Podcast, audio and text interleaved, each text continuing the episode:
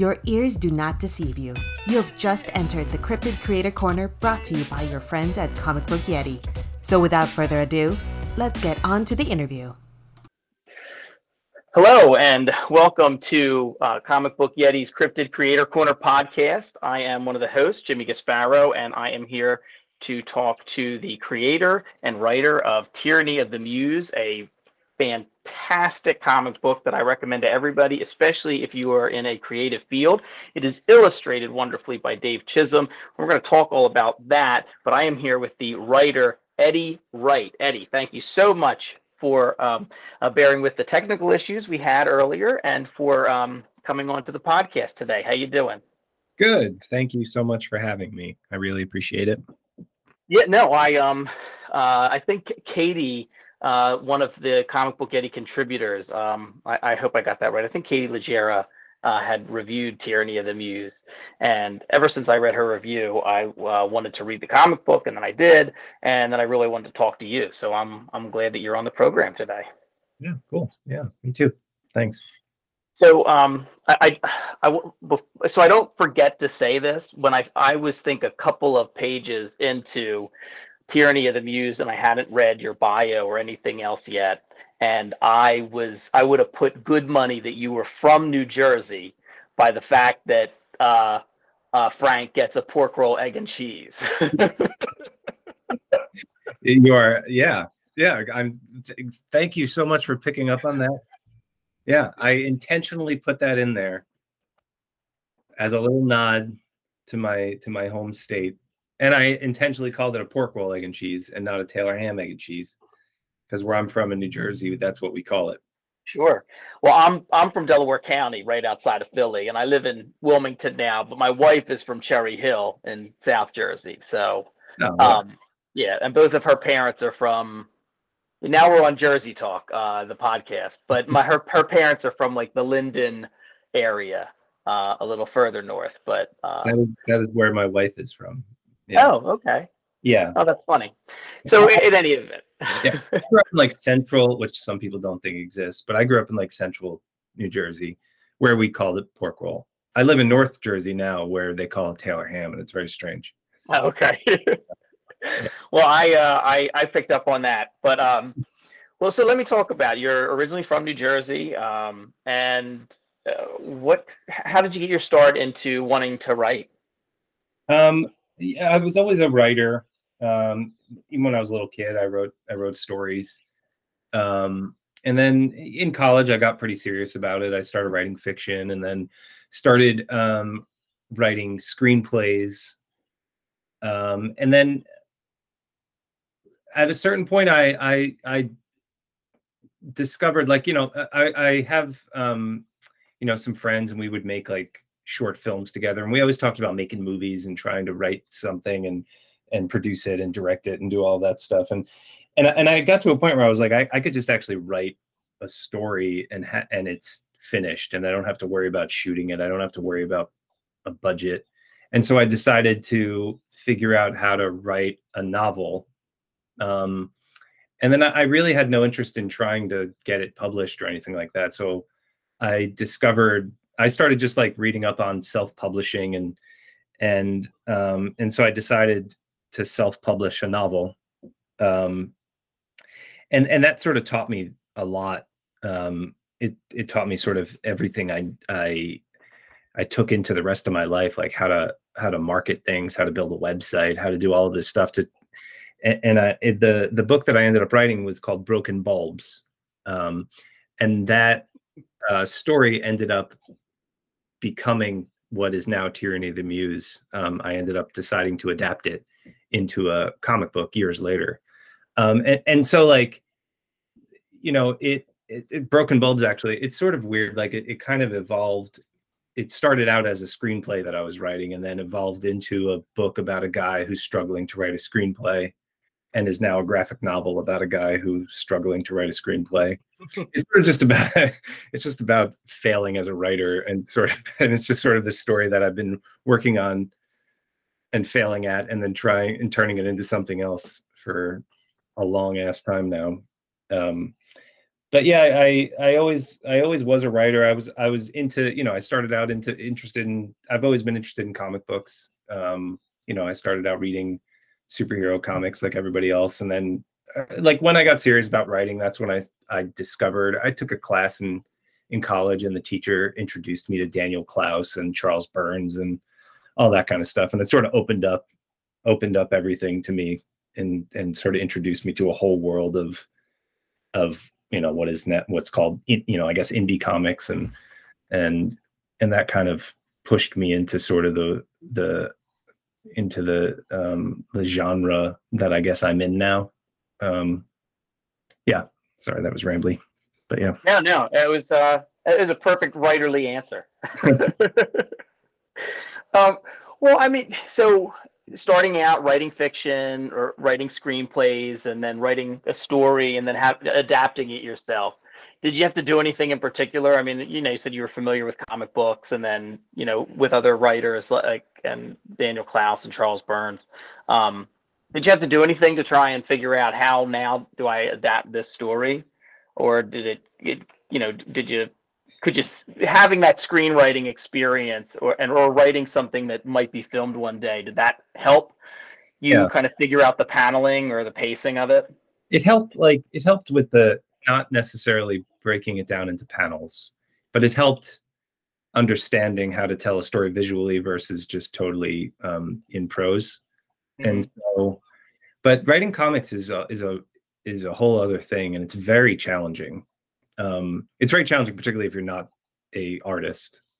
And so trying to write a story, I had to figure out how to tell a story as a comic book script and break it down. And in this panel, they're doing this, and this panel, they're doing this, and this panel, they're doing this. And I think thinking of it as a screenplay helps, because you sort of can visually see the story, but you're still only telling it in snapshots. You know, it's sort of like, what's the most important moment from this conversation? What's the most important moment from this conversation? And then figuring out how to write that in a way that an artist could then draw it is really challenging. And so I really had to teach myself how to do that, which sort of like my entire writing career, hobby, whatever the hell it is that I'm doing, is like, has been me sort of pushing myself and teaching myself how to do something new, you know? And so it was a really interesting challenge, and it continues. I mean, it never stopped being a challenge. Like writing a comic book script, you know, there's sort of like this like filter between, you know, like when you write prose, you kind of can sit down and you just write it and the story's there. But in a comic book script, you can have the idea, you can have the story, and then you still have to filter it through something to get it into script form, so then it could become a comic. And so it's sort of like you have to step back from it a little bit, and you're kind of removed from the material a little bit. It's an interesting challenge.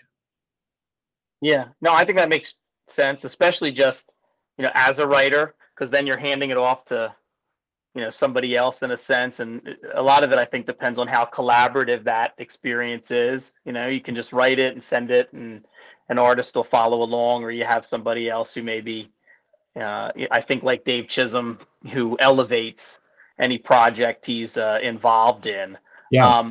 So what was that like getting Dave involved in this? At what point was your script done when he came on board, or at what point did he start working on illustrating it? So actually, when I first turned it into a comic book, I did a Kickstarter, and I was actually working with a different artist originally. Okay. So the plan was to do it as a graphic novel, and we did a Kickstarter, and it was successful. And then as we started, you know, as the artist, his name's Jesse Balmer, was drawing it, you know, it started taking a lot more time. And in the interest of just getting something out there and getting it and releasing something, rather than wait like however long it was going to take to draw the entire graphic novel, we started releasing it as individual issues. And so we did 2 issues. And then as we were gearing up for the third one, Jesse had other things happened. You know, he took a gig and it just sort of like, he just wasn't going to be able to finish it. Okay. So I needed to find another artist. And so I started looking around, and I don't really remember how I found Dave. I think I just saw him, his art somewhere. I forget. Mm-hmm. Might've been Tumblr. I don't know. But it was, I saw this, a cool drawing, and it just felt like something that would make sense with the story. And so I reached out to him and I asked him if he'd be interested. And I ended up sending him the novella, the Broken Bulbs novella. And I may have sent him the issues of the comic too. I don't remember, but he read it and was excited about it. So then he started drawing the story from issue 3. And we made 3 issues.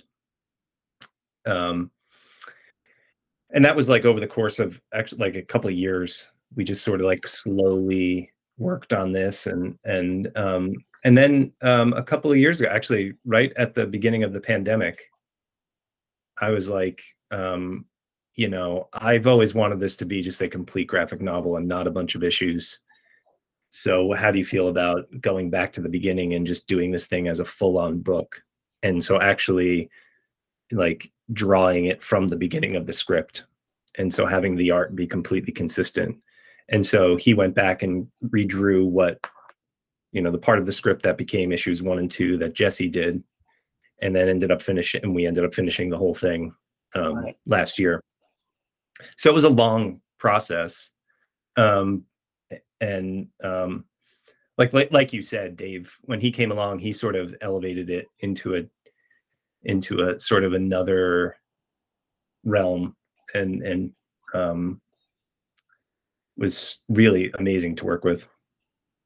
Yeah, I really, particularly his in like the close-up panels, to the facial acting for Frank and for Bonnie, it's just really great. I mean, there's, you know, there's just so much conveyed in some of those panels.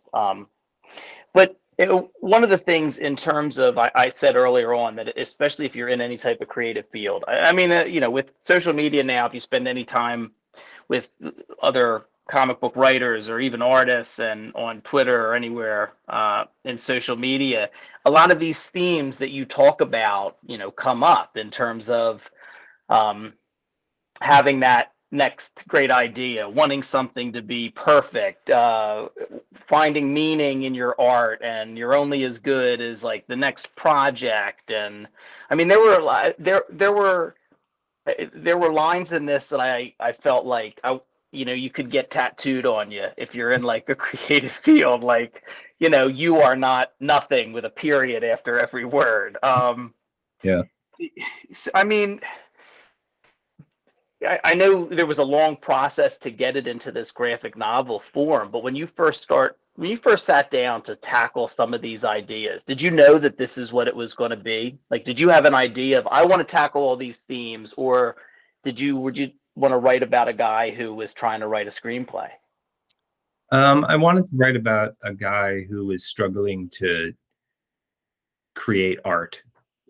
And it was really about like, the initial idea came from that feeling that you get when you have a really good creative idea and you're like, oh my God, this is awesome. Like, this is so much fun. This is so interesting. And you get really, really excited, you know, and like you're in like the shower or something and you get this amazing idea and you're like, holy shit, like this is it. Right. And then maybe you start working on it, or maybe you just think about it a little bit more. Maybe the dust settles a little bit on it and suddenly you feel like, oh, this is the worst idea I've ever had. And I have no right even trying to have ideas. I'm terrible at this. I'm a horrible human being because I can't create this, or I can't finish this work, or I can't do. And sort of, it's just sort of about like the highs that you get when you have the idea and the lows that yet when the idea doesn't really live up to what you expect it to be. And so I thought like, well, wouldn't it be interesting if like you could actually take that as a drug, that feeling of inspiration. And then I was like, well, like, and just taking it as a pill or something wouldn't be particularly interesting to me. So then it's like, well, maybe the drug gets injected directly into your brain through a hole in your head. And then it was like, oh, well, then who would do that? You know, like, is it like something like a service? And then I just became like, oh, well, there's, you know, like a muse provides inspiration. Well, maybe there are muses out there who work for some company who inject inspiration into people's brains. And then it just sort of came together from there. But it really just started as this idea of just trying to get at the truth of what it feels like when you have ideas. And then like the screenplay stuff, all of that, I mean, is just stuff I took because it started as a screenplay and it's just me stealing from my own life, I guess. And well, yeah. And then the other side of it with Bonnie's story, and I love how it's not a totally disjointed narrative, but this isn't told in like chronological order from like point A to point B. Yeah. And I was not expecting Bonnie's story to be as like rich as it was like in the beginning. Mm-hmm. And then when you kind of started like peeling back the layers of who Bonnie was and how she got to like her spot and kind of the other side of it of like being someone's inspiration and what did that mean in terms of what is the art and what is the subject and how do they fit in together? And I was like, man, from the first panel with a guy sitting there and, you know, a big pile of misery. And as soon as you read it, you know what I'm talking about. And I'm like, what am I getting into? And I like, as soon as we started to get into Bonnie's story, I was like, God damn it, this is fucking good.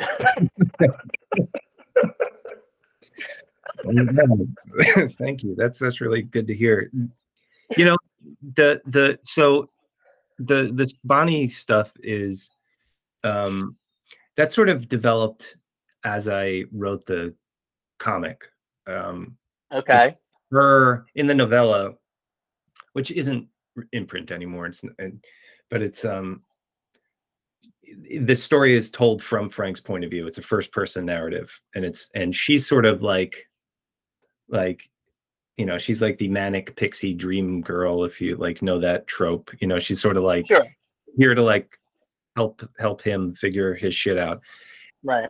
And I think when I wrote that, that's, you know, that's what I wrote. But like as I started digging into the story now years later, it was like, well, this is just isn't, you know, this that's just not enough to make her this, and you know, this thing that is in service of his story. And so that actually became sort of an interesting thing to explore. Like, as far as her role in the story, she is meant to service someone else's story and someone else's art. And so what does it feel like to be that person? And what does it feel like to be someone who had her own thing going on and sort of lost it? You know, she used to be an artist herself, and she became an actual, you know, a muse for her pretentious artist's boyfriend, and now she's a drug dealing muse, and she kind of feels bad about it, and she doesn't really understand what her, and it's sort of like it became this like, you can explore Frank's existential misery, but you can also explore Bonnie's existential misery. And as I was writing the graphic novel, the, you know, her story started to become a little bit more interesting to me. Mm-hmm.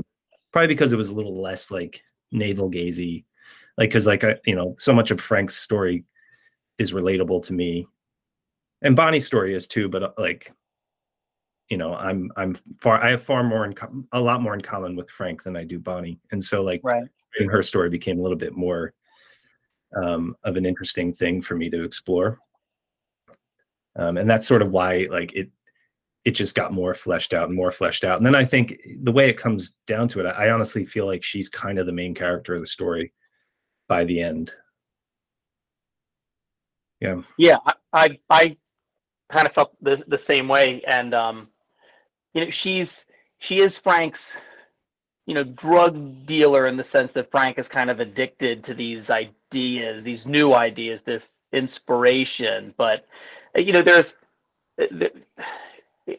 it's not like an apples to apples comparison. Like, she's dealing him in, you know, like heroin or something along those lines. There's something about Bonnie where at least I think, she cares for this guy. She's concerned about him, and probably, you know, towards the end has a couple of lines in there. I don't want to spoil anything, but really cuts to like the heart of the matter. And one of the, to paraphrase, there's an idea that you'll sometimes hear people say that like writing is therapy. And I get that 100%, but I also think like therapy is therapy. And the idea is like, yeah, like you may feel better. You may have some type of catharsis by getting this idea or this story or making this movie or painting this painting. But like, it's not going to fix you if you tell your story. There's still going to be something that you might have to deal with. I'm a firm believer in that. It can help you and it can be cathartic. And I kind of feel like there's a bit of Bonnie that is kind of trying to get that through to Frank at various points. One of the other things I wanted to bring up in terms of addiction and Frank's personality, and something you and Dave working together did really, really well, and I think it's hard to do in a comic. Much easier to probably do in a film, to do like a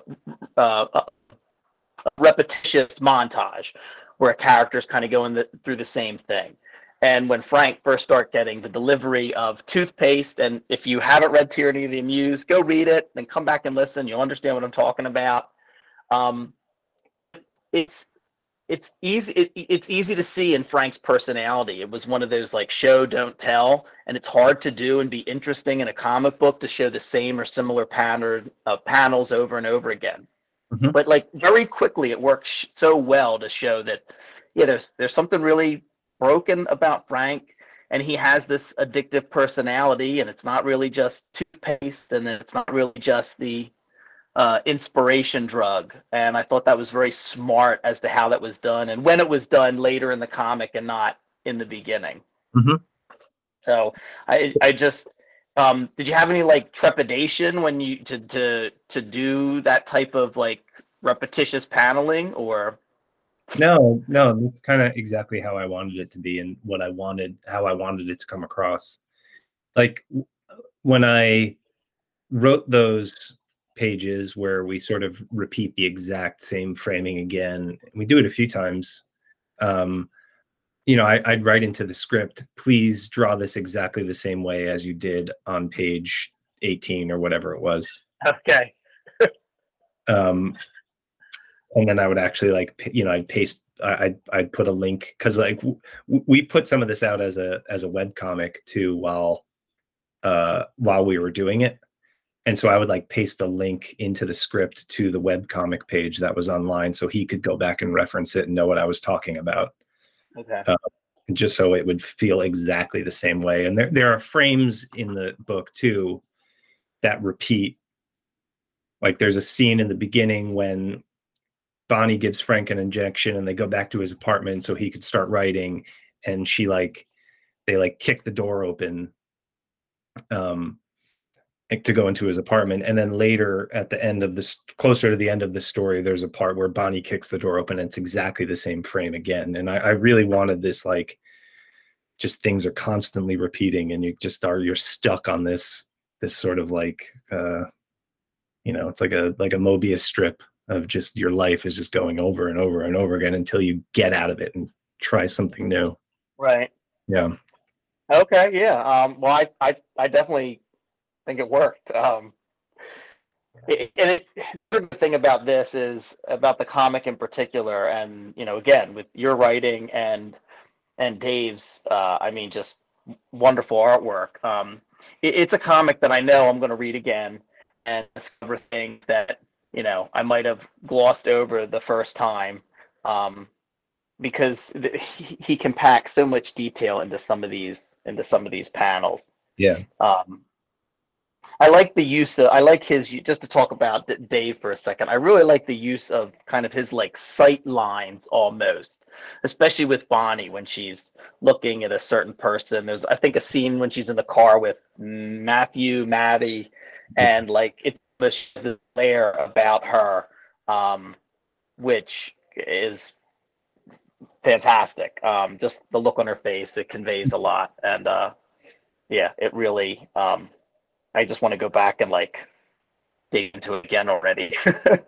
Yeah, he does this really amazing job of like, because like in the script, some of that stuff is just like Bonnie looks at Matthew, you know, mm-hmm. and he actually can add some emotion to that moment, you know, just with a few lines. It's a really interesting skill to have. Like it's something that like an actor could do in the right. scene, like look at him and be upset, or look at him and be whatever. And he understands, you know, like in his, when he's drawing, he understands the emotion of the scene and applies that emotion to this one moment where she's looking at him, or looking at, you know, when she's in the art gallery at the beginning and she's disgusted by all the people. Like, you know, like I certainly didn't write in there like specifically what she should look like. Sometimes I would, but like not, you know, that's certainly the, like those are all of the things that he adds to the story. Right. Drawing it. It's really interesting. It's an amazing talent. Yeah, it's one of the reasons I really like the collaborative nature of comic books, especially at times when you write something and then an artist takes it, and when you see the final panel, you're like, oh, yeah, I mean, I wrote the panel description, but that's not how I pictured it in my head, and oh, this is better. There would be times where he would draw something, or he'd be like, you know, like I'd send him a script pages and he would be working on it and be like, hey, is it cool if I just do this?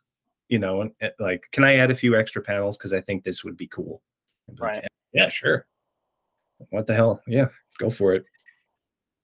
And so, I mean, I know when I was like on your website and doing some research before the interview, I saw all the different things that you have been, you know, involved in over the years. So I kind of, I mean, if writing's involved, it seems like you've been in it. You've done other comics, and you've written like ads and all other you know type of content. Is there, in addition to the novella and book, is there anything that like, is there any one that you kind of prefer in terms of writing? I think, you know, I think when it comes down to it, like writing a novel is probably like. It's like you don't need you could sit down and do it yourself and get it done, and you could tell your story. It's the hardest, I think, like just from like a sit down and get it done point of view. Okay. But like it's probably the purest form of like just telling a story, but it's also, you know, it's like I said, it's the hardest one for me to do. But like I think like I also really love writing scripts.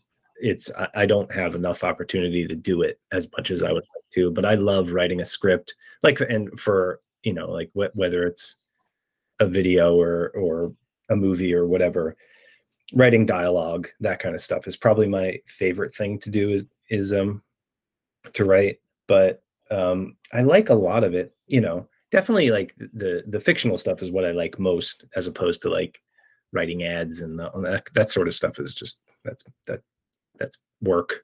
Yeah, that pays the bills, so I could do other things. But right. I don't know. It's a hard thing to say. I like a lot of it. They all have their pros and they all have significant cons, and the con is usually hard work, you know. And whether it's hard work, sit down and do it, hard work. It requires money, hard work. You have to collaborate with someone else because you don't have like a comic. Like I can't draw it, so I need to get someone to collaborate with me, which is, right. you know, and if that takes time, that could take money, that could take all kinds of things. Writing a movie is insane, right? Because like it's insanely expensive. So it's just like, it's all really rewarding, but all has the potential to make you miserable at the same time, you know. Mm-hmm. Yeah, right. Yeah What's the I forget who first said, there's a quote that I always think of, and I'll have to look it up. I do not remember who said it, but the idea behind it was like I hate writing, but I really love having written. Yeah.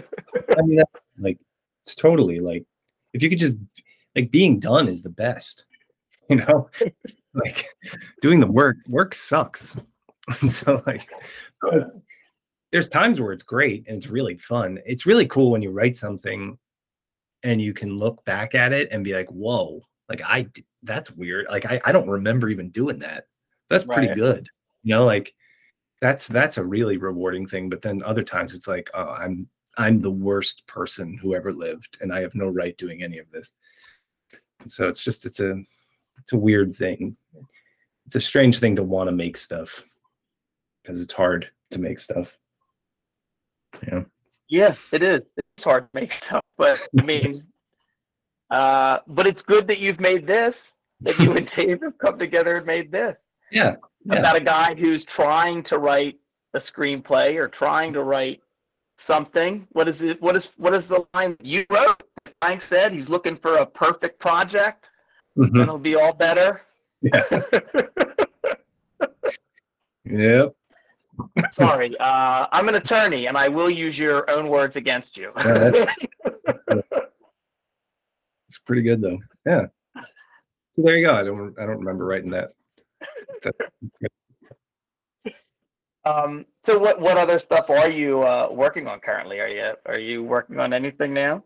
I'm sort of like trying to figure out what the next thing is. Right. Yeah. I'm like circling, like I feel like it's a novel. I have an idea for a sequel to this story, but I don't know if I want to do that. I'm working on a project with a friend of mine. It's a like a pitch for a TV show. And so you know, I don't know what that'll end up being, but it's certainly fun to try to do. And yeah, I think the next like thing I'm just doing by myself though is there's a good chance it's going to be a novel. I started writing something and I don't know if it's going to stick, but then I have an idea for something else. So I'm sort of, I'm zeroing in on it. Okay. Yeah. It'll be something, hopefully. Yeah. And I still, you know, I'd really like to develop Tyranny of the Muse into, I would really like it to be a movie. And I would like to figure out how to do that. So that's something that's on the like, on the hopefully near future is me figuring out how to start, how to make that into something. Cause I think it would be good. Like I love it as a graphic novel and I'm happy with only that, but I would really like it to take another step. Yeah. Yeah. So I don't know. Well, best of luck. I mean, I'll be there to see it, but you know, that's another thing. Do you agree? I mean, precious is the wrong word. But I can't think of a better one. If I were a better writer, I would have a better word. But you know, if you were to adapt it, you adapted the novella into this, and then you know, movies are a little different though. Just like when you have a comic script and the artists get it, some of the panels might change, some of those details might change. This is the same thing. You adapt it to a screenplay. And then if you're not the one directing it, it might change a little bit here and there, depending on the director or cinematographer or editor. Are there parts of this story that you're like, this has to stay in there? Yeah. I mean, I think like, I feel like all of it. Like that's like this. I think like this. There's a reason why I haven't stopped writing this. You know, like I've been doing it for a long time, and it's because I really care about it. And it's so like, of course, there are things that would change, and I think there are things that could be developed further. You know, it could definitely like, but like things like you know, casting and stuff like I would be open to any of that. You know, I'd be open to changing people or whatever. Yeah. I don't know. But like the story is the story. Right. And kind of, I don't know. It's something I haven't really thought about. Cause like the way I think about it is like, well, if I'm going to make it into something, I'm clearly going to do it myself. Cause that's kind of what I do. You know? But I don't know. That's your DIY mentality. Yeah. I mean, it's just, it's how I've always thought about every project ever in my life. Even when I'm doing things for hire, you know, it's always like, well, I'm doing this by myself. I don't need anybody's help. And that's it's never true. You always need someone's help. But sure. Start out that way. It's like, I'll just do it. Who gives a shit? I'll figure it out. Right. Yeah. I wanted to ask in terms of, you know, I'm always curious as to what people are either influenced by or what they're kind of like consuming. Do you have time to, whether or not it's comics or movies or TV or books or theater, is there anything that you're, you know, into right now that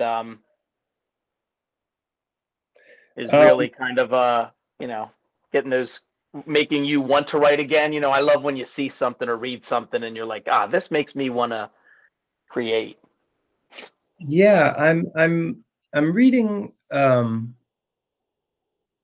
book. I can't a book right now called Sweet Spot by Paul Bloom. I think it's Paul Bloom is the author's name. It's a nonfiction book about why people like to be miserable. And okay.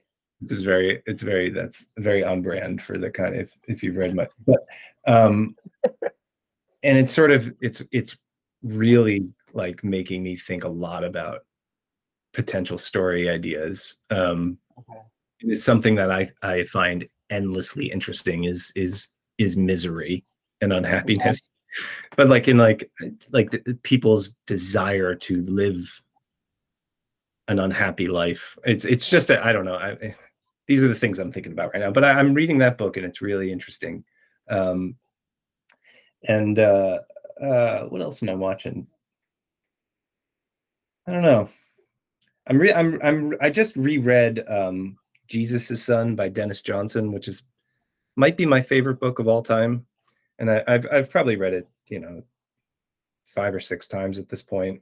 I just reread it again the other day.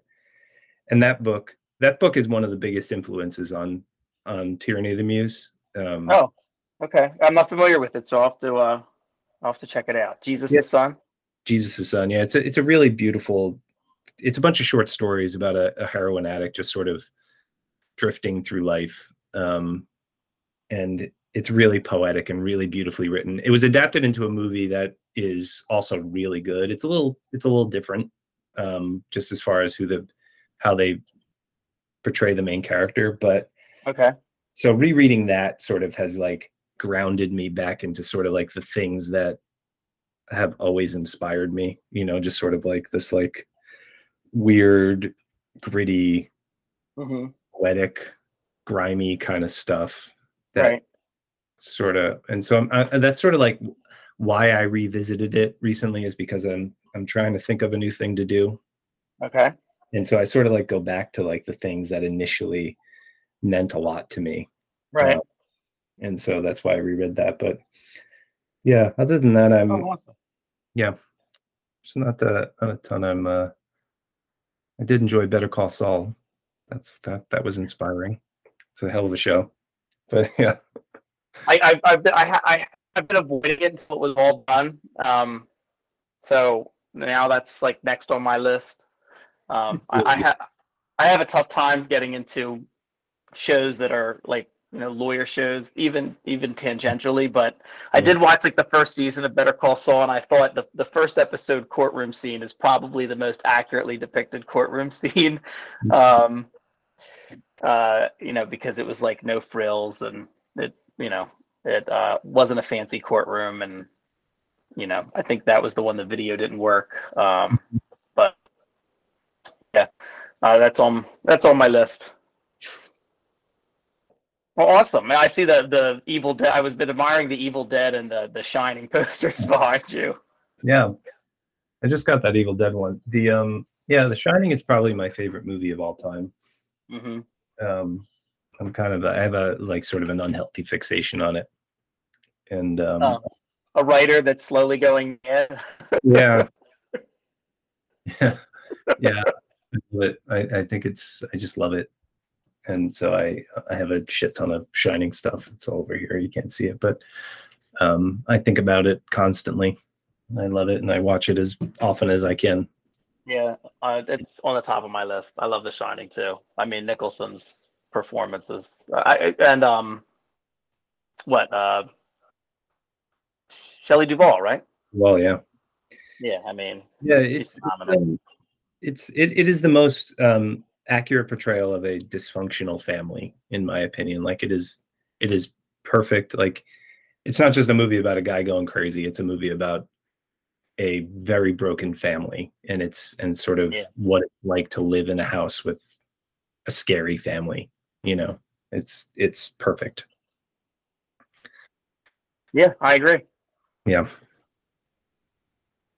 Awesome. So Eddie, I can't recommend enough to anyone listening. You know, Tyranny of the Muse is, you know, is there anything else you kind of wanted to, you know, say about it before we wrap up?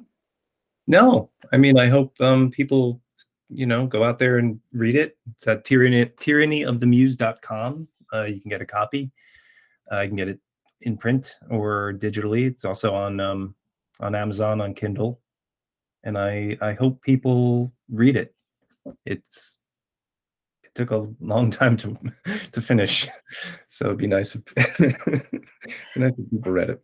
Yeah. Yeah, and I mean, people who have listened to the podcast know that I talk to people who are creating stuff that I like and that I'm into, and I do have to say though, out of you know, a lot of the comic books that I like, whether or not it's horror or science fiction, which is where my tastes tend to, as somebody that, you know, in the beginning of the pandemic thought I'd like to try my hand at like writing comic books and interviewing people and reviewing. And it really connected with me, the idea of, you know, if I get this out on paper or if I write it down, I'm going to fix something. And, you know, seeing what Frank goes through to try and find that next big thing and struggling to write and struggling to deal with the desire to write and create. And, you know, I think everyone that's out there creating has their own reasons for it, but you're probably not going to fall in line with Frank or Bonnie. And I certainly, you know, don't, but there was a lot that I got out of this. And, yeah, it really meant a lot to you reading it, and the work that Eddie and Dave Chisholm have put into it. It's a remarkable graphic novel. So especially if you in any way create, whether or not you've written one thing or you've made one painting or whatever it might be, I can't recommend this enough. So I really hope people check it out. And Eddie, thank you very much for joining me today. And I know we had some technical difficulties early on, but I'm glad we were able to get through it. And this has been a fantastic conversation. Thank you. Yeah, thank you very much. And thank you for saying such nice stuff about the book. Appreciate it. Yeah, so I think that's, we're gonna wrap it up here today. So if you like the podcast and you like the interviews that we do, please, you know, rate and review and all the other things they get on podcasts, and say nice things and tell your friends. And we'll put a link in the show notes where you can get Tyranny of the Muse. And just again, a big thank you to Eddie Wright for being on the podcast today. And hope everyone has a good night, and I will see you next time. Thanks, Eddie. Thank you. This is Byron O'Neill, one of your hosts of the Cryptid Creator Corner, brought to you by Comic Book Yeti. We hope you've enjoyed this episode of our podcast. Please rate, review, subscribe, all that good stuff. It lets us know how we're doing, and more importantly, how we can improve. Thanks for listening. If you enjoyed this episode of the Cryptid Creator Corner, maybe you would enjoy our sister podcast, Into the Comics Cave. Listen and subscribe wherever you get your podcasts.